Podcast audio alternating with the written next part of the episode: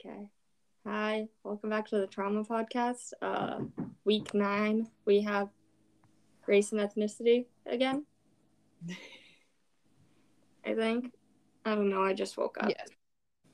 Um, and then the poem, the same poem we picked was "Black Don't Crack." I will pull out my little notes from it.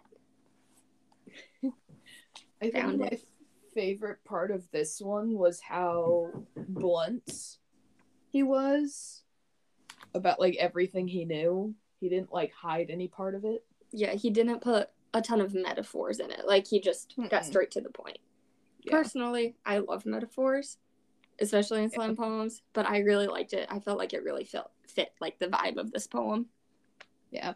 Just I- have it be a very concrete poem. Yeah. For me, I think with topics like his, where it's like so broad but super specific to his life, that it's a lot easier and like clearer if you do it in a concrete form instead of abstract. Yeah, I feel like it has more of an effect if it's Mhm. a concrete. Like you aren't covering up like this hard story with pretty words. Mm-hmm. I don't know. I feel like it can have more of an emotional effect. Yeah. What was your favorite line from the poem? Oh. I can't. Hmm. It was the part I can't think of the exact line, um, but it was the part where he talked about um, they may not crack, but they're like the first to break. Uh it was oh I have this one written down. It's black doesn't crack, but it's the first to break. Yeah, I Yeah. thought that was really like saying something about like how he viewed the way society deems uh people's like breaking and like destruction. Yeah. What about you? What your favorite line? I don't know. I I like it a lot. Um I'm not sure.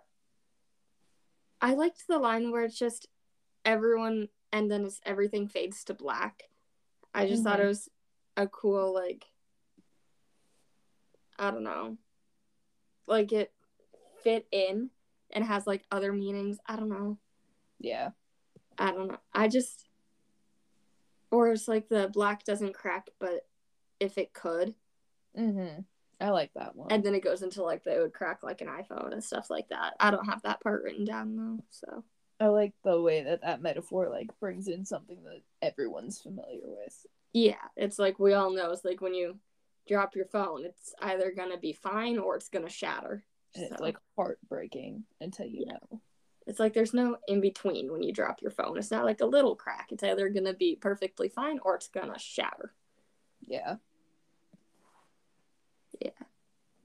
And then in her, the page poem we picked from her, which is, "Are y'all really from Alabama?"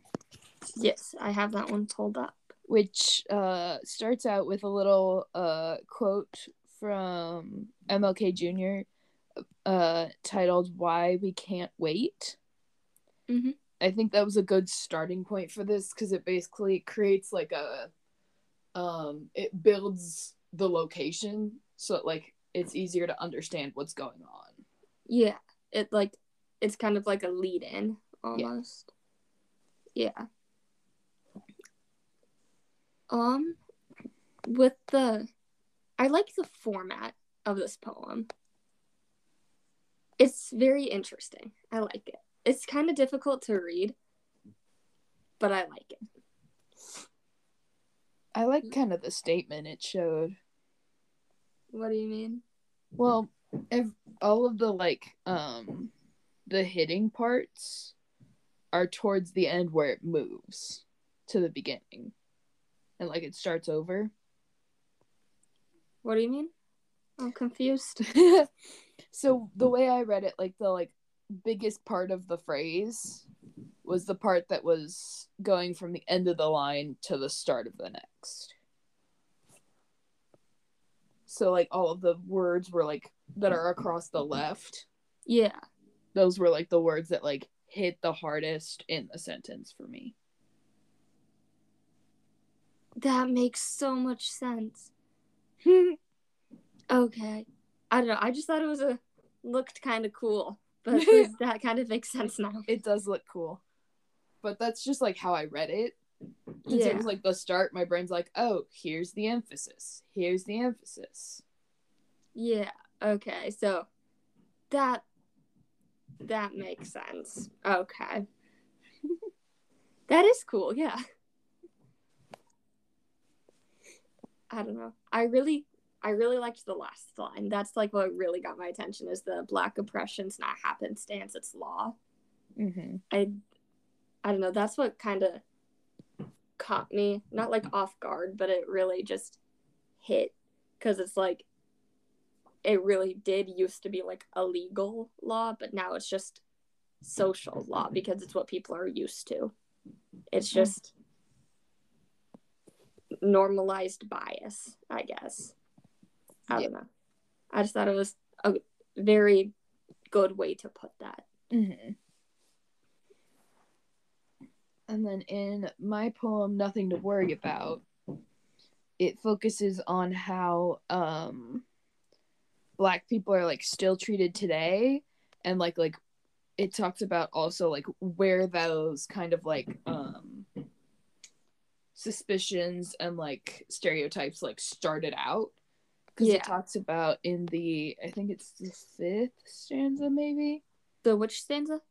uh, I think it. Mm, if I can count, it's the fourth one. Fourth stanza. Awesome. Uh, it's drunk driving kills more than crack, but DUIs don't attract five-year sentences. Don't see Jim Jim Crow signage in courtyards, but the same structures still shackle the ankles of black inmates. yeah. yeah. I think it was like a really big uh moment for me using like the Jim Crow sign, Mhm. comparing it with the um shackles for black inmates. I thought that was like a really strong comparison.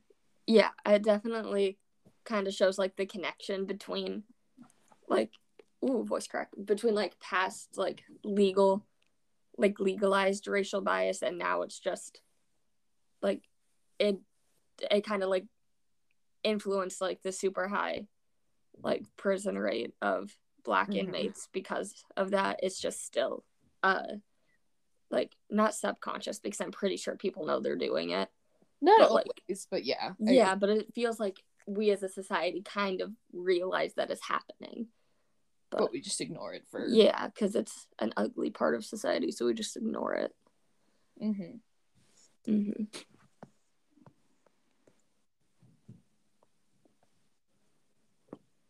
I don't know. I guess my favorite part of this poem would be probably the one right after that's the we spend 2.1 million dollars a year to put a soldier in Afghanistan 35,000 to lock a black kid up with racist laws a third of that on education and only $15,000 on minimum wage job hmm I don't know, it really puts it in perspective. Yeah. Uh, in senior studies, we're doing uh, the current unit. We uh, just had a police warden in today. Mhm. Uh, and he was like talking about like how much it costs for an inmate, and it's like, like he said that he has a thousand inmates in just his prison, and he said it was just over twenty eight thousand per person per year. Jeez. And I was sitting there when I read this, and I was like thinking about that, and I'm like, oh wow, That's a lot.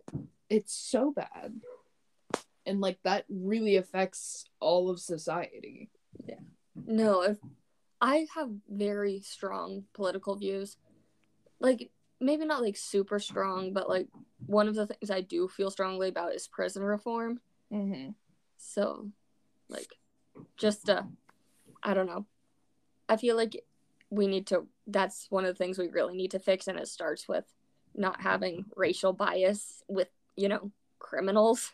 Mm-hmm. like they're all criminals. They're all going to get treated the same. If they did something wrong they get locked up. Yeah. But don't discriminate about how long they get locked up or what like how serious the punishment is just because of their race. Yeah. Like if they stole something maybe don't lock the black person up for like 4 years when you just give the white person a fine. So Yeah. like maybe don't do that. But you know, just a thought. and then what about your uh page poem? This is not a small voice. This is the one that I was looking for this morning and then I couldn't find it. So I Mhm. chose a different one. And then it was the one that you chose for last week. Yeah, And I was like, huh, I wonder why this sounds familiar. yeah. But uh this one I the part that I liked was the first stanza. It's this is not a small voice you hear. This is a large voice coming out of these cities. This is the voice of Latanya, Kadisha, Shaniqua. This is the voice of Antone, Daryl, Shaquille. Like I liked how she said like these super stereotypical like black names because people make fun of them all the Mhm. time. Like the amount of times you'll hear people's like jokingly say the name like Shaniqua, like in a really annoying, mean voice, you know? Mhm. I don't know. I really liked it. I liked how it really emphasized that. Yeah. Um, I say I like the line that says uh the section is it's in the at the very bottom of this one. It says this is a love colored with iron and lace. This is a love initialed black genius. hmm I really like that. I think I like the combination of iron and lace. Yeah, like the, um, what's it called? Contrast. Mm-hmm. That's not the word I'm looking for, but it works. Yeah. Yeah. I like just how like different those are like opposite sides of the spectrum, like a soft white lace and then like a hard dark iron. Yeah. I liked It's- how they use that. Yeah, no, I really liked. I'm just seeing it now. Uh, this is not a small love you here. I just, I don't know. I really like that line for some reason. Yeah. Like, I just really got it today, but like, I've read it before, but it's like, and every time it like almost makes me cry. Yeah. I don't know why. I think it's because it's almost like heartbreaking It in a way. is. It is heartbreaking, but it's just such a beautiful line. Yeah. I don't know. Uh, what else is there? Songs. Songs. What do you think about sh- the Cher song? Because I have thoughts. Um not gonna lie. I'm not a huge fan of this song. Okay, okay, good. So we're we're on the same page with that. I Cool, cool, cool. understand that like at the time this wouldn't have been like as bad as it is, but like for me, um specifically it just like it kind of like hurts to like read it. Yeah, it's seems. I don't know. It's like kind of. I don't know. It's just weird. I guess. Like, Like, I get obvi- how it Sorry. I get how it fits like the topic. Yeah. The same like type of like getting stuck in between like different heritages, but like Yeah, like the the- lyrics are good. Like the lyrics really fit and they're good. But the way But they're presented is Yeah. really gross. A bit sketchy, not gonna lie. it's like No. very offensive. Yeah, no. And as far as I'm aware, I'm not Native American. We don't really know. We, my like grandpa was adopted, and we can't really do a DNA test or anything. So like, Mm. but I have a lot of Native American relatives, Mm-hmm. and this is kind of really offensive. I am part Native American, and I don't like. I understand that like the that's not the purpose of this, Yeah, but like it definitely carries that same like um almost like degrading factor. yeah, and it's like the costume that she wears in the video. It makes me really uncomfy because it's just sexualizing a really like important part of Of Native culture. American culture. Yeah. And it's like, hi, um, please stop. Mm-hmm. Like, and I recognize that when this came out, it was 1973. I literally looked that up. That was the norm. Mm-hmm. But please, it's so embarrassing, Cher. Stop it. It's definitely like if something like this existed now, it would be so harped on for like being super like the term half breed is so offensive. Yeah. Like, I get, like, that's what their point, the lyrics are trying to get across like this is what people are calling me and it hurts. So Mhm. I'm gonna try to take it back and own it. Yeah, but it's like, like, if a Native American, like an actual indigenous person sang this song, it would be an amazing, like hard hitting song, you know? it would hurt so bad though. yeah, it would hurt, but it would get the point across, right? Yeah. In a way that isn't, you know, offensive and doesn't make everyone uncomfortable. Yeah. So, I was gonna say, I don't think that white people should speak on other races' problems. Like, they have their voices. hmm Let them speak their opinions. Stop talking over them. You know? Yeah. I don't know. That's my thought. Uh anyway, I picked the song uh American Idiot I love that song. because it focuses on uh what we talked about earlier with the like stereotypes that just like exist in society hmm and how like um this focuses on, on how everyone like um is like dragged into the like hysteria and like whatever the news or the media is telling them Yeah. And it kind of just like it's like with uh the black situation they just kind of like oh this is how it is so i'll just Yes. Like this is how it is, but it's like, does it have to be how it is? yeah It's like stop especially letting it be how it is. yeah especially in the line um uh now everybody can do the propaganda and sing along to the age of paranoia Mm-hmm. i think that that one really hits home the fact that like people nowadays are slowly starting to not think for themselves anymore and Oh, they're just like buying There's a word for that. There's a word for that from uh George Orwell, 1984, groupthink. Look at me Mm. remembering books that I've read. That describes it. Sorry, that's all. yeah i think that's definitely like what it's focusing on It's like stop like just listening to everyone else like you're allowed to think. Did you know that? did you try it have you ever Like have you tried using your wonderful amazing brain before? probably not Yeah, I was gonna say uh, it's a lot of work. Um, my song, you're gonna love this, Mrs. Dean. Uh, "Respect" by Aretha Franklin. I have a T-shirt with this on it. I should have worn it for this. Um, the lyric that I really focused on is like right at the beginning. I just like the line, "All I'm asking is for a little respect." It's like just that part is kind of what I focused on. It's like mm-hmm. all we want is just respect, and if we don't have that basic thing, how are we gonna have anything else? You know, Mm-hmm. I that's kind of really all I focused on with it is all I want is respect. Like that's it. Just the most basic thing. Just a little respect. I when did this come out? Um let me find that really quick. 1967.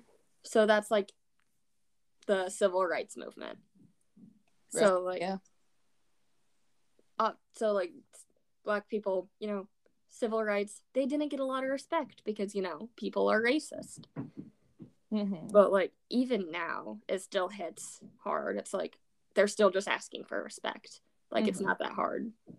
Like it's just- like it's like the theme of i'm just asking for a little bit of human decency yeah, it's like just like treat me like a human, please. Like that's all I want is for us to treat each other like humans together. yeah and then i like the section it's the second to last stanza Mhm. i like the like second pieces of it the a little respect i get tired keep on trying just running out of fools and i ain't lying Mhm.